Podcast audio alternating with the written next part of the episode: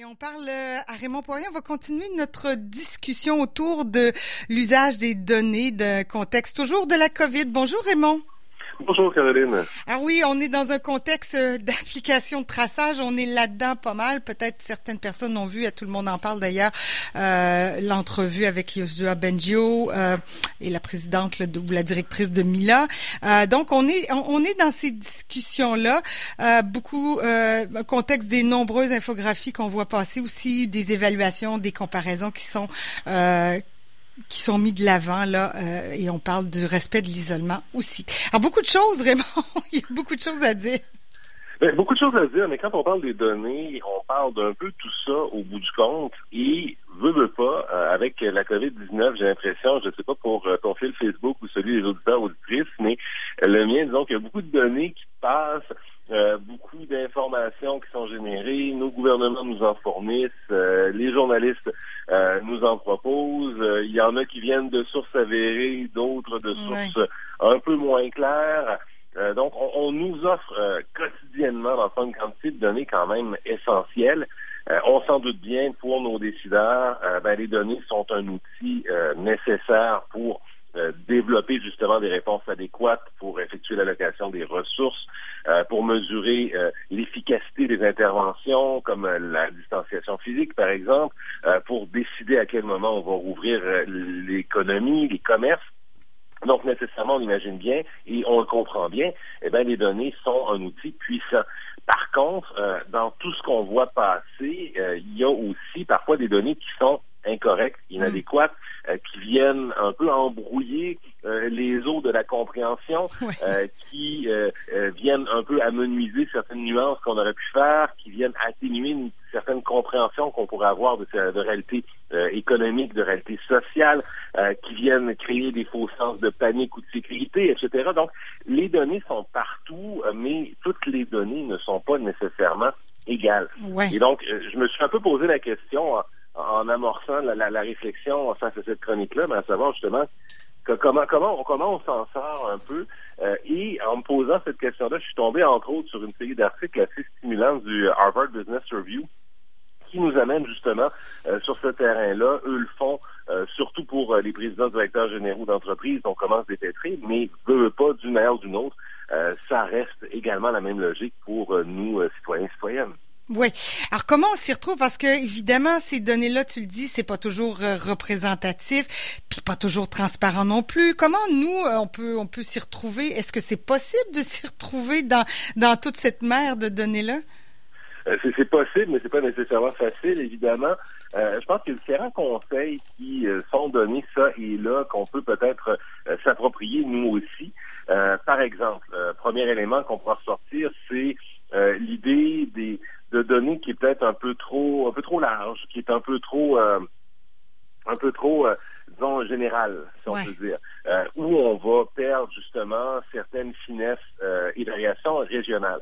Euh, je vais donner un exemple hors COVID, mais ça, les gens vont comprendre, je pense, ce que je veux dire. Tu te rappelles peut-être, Caroline, quand on a vu passer euh, des projections euh, sur la cuve des eaux en cas de situation liée au changement climatique, on dit, ben, regardez, il y a des grandes, des grands pans dans le fond de, de, de, Québec qui vont se trouver sous les eaux, entre autres le quartier Limoilou, entre autres les villes de ça, Et finalement, mais quand on a analysé, on est retourné aux sources et de comprendre ben, quelles données ont été utilisées pour ça. On se rend compte que les modèles géologique, géographique, euh, était peut-être pas nécessairement adéquat dans certaines simulations régionales.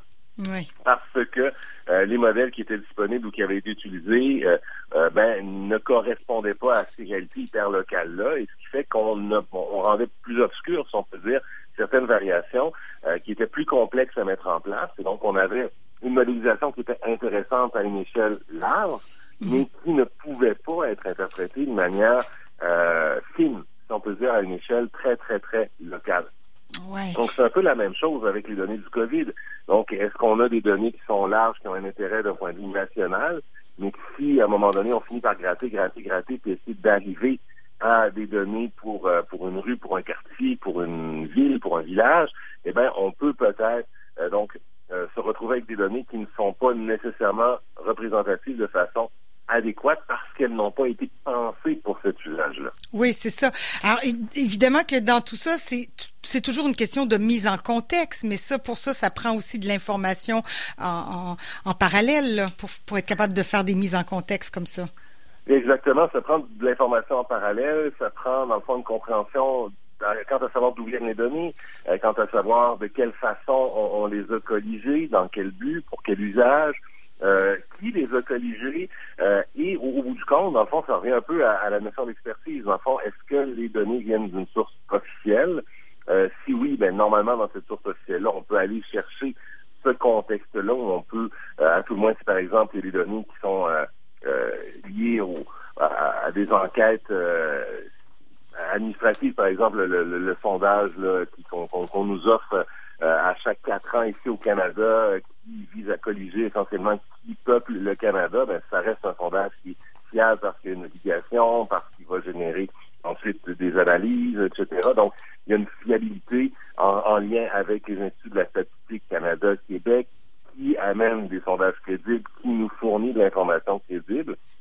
Donc, en parallèle, euh, si on se retrouve, et on en parlait un peu la semaine dernière, mais par exemple sur euh, des applications de traçage comme celle introduite à Singapour, on se retrouve avec 15 l'échelle d'une nation, ben on a de l'information, mais cette information n'est pas représentative. Et s'il y avait une analyse d'experts, eh ben elle serait pas non plus reconnue comme étant représentative. Mais évidemment, ça n'empêche pas cette information-là éventuellement de se retrouver dans le public, éventuellement d'être analysée par des gens qui cherchent euh, des choses à, proposer, à analyser. Donc, euh, on, peut se retrouver avec des situations qui euh, nous rendent disponible l'information qui est pas sur laquelle il y a, basée sur une expertise qui est réelle, qui est concrète, qui a analysé, qui a avalisé la valeur cette information-là. Oui, puis euh, ben là, je lisais ce matin euh, sur Radio-Canada, effectivement, on parle de la nouvelle application COVID qui sera peut-être bientôt disponible. Alors, il faut, encore faut-il, pour avoir des données exactes, que les personnes âgées et les personnes les plus vulnérables, les plus pauvres de la société pour, puissent avoir un cellulaire, ce qui n'est pas nécessairement le cas. Là où il y a un problème, c'est souvent dans les couches les plus, euh, le maillon le plus faible de la société. Puis, ces gens-là n'ont pas de cellulaire, donc il n'y aura pas de données sur ces gens-là. Il n'y aura pas il y aura pas de chiffres, donc. C'est des, questions, effectivement, sur ce qui, qui, doivent assurément se poser, parce que je pense que les équipes comme, comme celle de ces chercheurs-là sont conscientes de, cette fracture numérique-là qui existe, donc de quelle manière on réussit à la traverser. Et parallèlement, ce qu'on peut poser aussi avec euh, l'exemple que tu soulèves et d'autres exemples similaires, parce qu'il y en a eu euh, partout euh, de, de, ce mm-hmm. type d'application-là. Il y en a qui marchent bien, il y en a qui marchent moins bien. mais par exemple, c'est l'effet aussi boîte noire.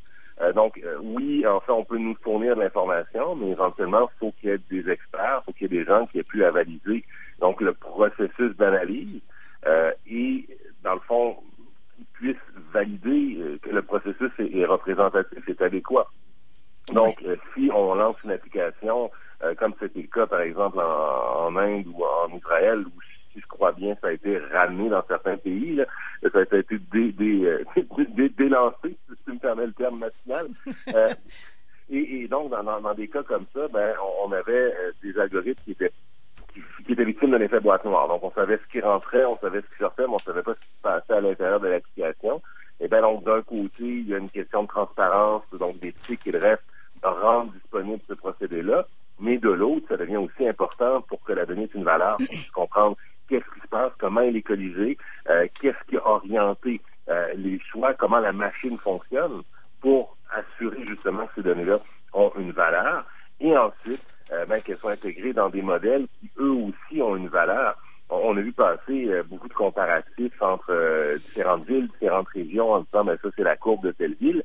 ben de A, c'est sûr qu'on peut toujours se poser la question est-ce que c'est véritablement la courbe parce qu'on est face à un, situation où les, tous les patients ne sont pas nécessairement facilement identifiables, toutes les personnes qui ont cette maladie-là. Euh, donc, dans un contexte comme ça, ben, est-ce que les courbes euh, mises de l'avant sont fiables? Euh, généralement, on peut à tout le moins fier à celles mises en place par la santé publique. À un moment donné, il faut aussi à les gens aussi. Donc, voir des organisations qui sont crédibles, qui nous fournissent ces courbes-là. Et quand on voit ben, justement des tableaux, des graphiques qui comparent euh, des courbes en différentes villes, euh, ben, il faut essayer de voir où ils ont été cherchés les données des autres villes. Mais ensuite, probablement qu'il faut aussi se poser une question quant à savoir est-ce qu'on peut se comparer réellement.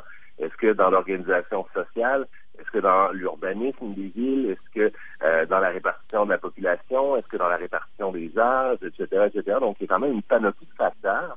Donc, tu sais que quand tu regardes une courbe de décès, qui dans tel pays n'est pas, il est pas en, bon, en bonne position comparé à tel autre, mais il y a peut-être d'autres facteurs au-delà de purement les décès, donc au niveau de l'âge médian de la population, au niveau de l'urbanisme, l'urbanisation de la population, etc., etc. Et donc, qui, des fois, euh, amène certains, certaines, disons, certains, certaines visibilisations de modèles qu'on rend disponibles. Euh, ben dans le fond, quand on a simplement une courbe sans explication, ben on perd des finesses. C'est ça. Euh, mais cette finesse-là est nécessaire pour comprendre la courbe qu'on nous présente et est nécessaire pour après ça pouvoir faire une vraie comparaison. Donc, nos décideurs ont assurément ces données-là, mais nous, dans le petit modèle qu'on voit passer, la petite infographie qu'on va passer sur Facebook, on l'a pas tout le temps. Non, va falloir euh, avoir un petit cours 101 d'analyse de données si on si on met l'application sur son cellulaire entre autres, là, mais aussi pour euh, pour analyser et essayer de comprendre tout ce qui se passe. Parce que, euh, sinon, on est pas personne comme citoyen, ben, il y en a peut-être plus que d'autres, mais on n'est pas des experts et euh, il faudra être très prudent. À défaut de tout comprendre, il faudra être très prudent dans la transmission des, données puis dans l'analyse de tout ça parce qu'il y a beaucoup de choses qu'on ne comprend pas si on n'est pas un expert. Oui, à la limite, en fait, peut-être trois, trois éléments à chercher quand on regarde tout ça. Là, si, on essaie de faire un résumé rapide, euh, d'un côté, dans le fond, on cherche des données qui sont transparentes, donc des modèles qui sont transparents, donc euh, sont capables de nous dire, ben voici c'est nos données, voici comment on les a colligées, avec quelle méthode ou avec quel algorithme, puis voici les enjeux potentiels. Euh, comme par exemple, tu mentionnais tantôt, ben nous, si on a une application euh, mobile de traçage, on sait qu'il y a, exemple, les éléments relatifs à la fracture numérique, mais si on dit, ben, il y a peut-être certaines pans de la population qui sont sous-représentées, il y a une transparence. Donc, on, on dit qu'il y a peut-être des enjeux. Donc, à tout le moins, c'est clair. Euh, premier élément. Deuxième élément, mais ce qu'on peut chercher, c'est euh, des applications qui, euh, disons, ne sont pas, euh, ne semblent pas euh, sur confiance, si on peut dire. Euh, je trouve pas de meilleur terme. En fait, le, terme anglais qui ici, c'est transformness. Euh, donc, l'idée qu'on essaie d'être, disons, d'avoir un respect de la, des libertés de la population, liberté civile, liberté privée, privée, euh, qu'on se base sur des données scientifiques, qu'on se base sur les meilleures pratiques, disons-le comme ça. Euh, et dans un troisième temps, ben, les données ont été colligées par qui? Euh, donc, la notion d'expertise. donc, qui fournit les données? Ces données-là viennent d'où? Qui a analysé les données? Ces données-là ont été analysées par des en lien avec des modèles générés par qui? qui sont les gens qui ont fait ces analyses-là? Quelles sont leurs expertises? Donc, on puisse recréer, si on peut dire, une espèce d'arbre généalogique des données, donc de la racine des données elles-mêmes, à travers les différentes interprétations mises en relation. Et dans cette logique-là, ben, ça implique que les données soient rendues disponibles dans des plateformes qui sont ouvertes. Euh, dans des plateformes où, si quelqu'un le souhaitait, ben, il pourrait aller analyser un petit peu plus avant, il pourrait valider les conclusions. Donc, il y a cette possibilité-là qui est offerte. Je dis pas que nous, toi, moi, moi, je serais pas capable de faire ça, mais le fait qu'on puisse le faire indique qu'il y a peut-être des gens qui l'ont fait ou qu'il y a une confiance suffisante en les données pour permettre aux gens de faire cet exercice-là. Ouais, ouais. OK. Fort intéressant. Gageons qu'on n'a pas fini d'en parler de ces fameuses données, qu'on poursuivra éventuellement une discussion sur le sujet. Raymond, je te souhaite une très bonne journée, une bonne semaine. Il va faire beau et chaud. Profite bien. Ok, oui, toi également.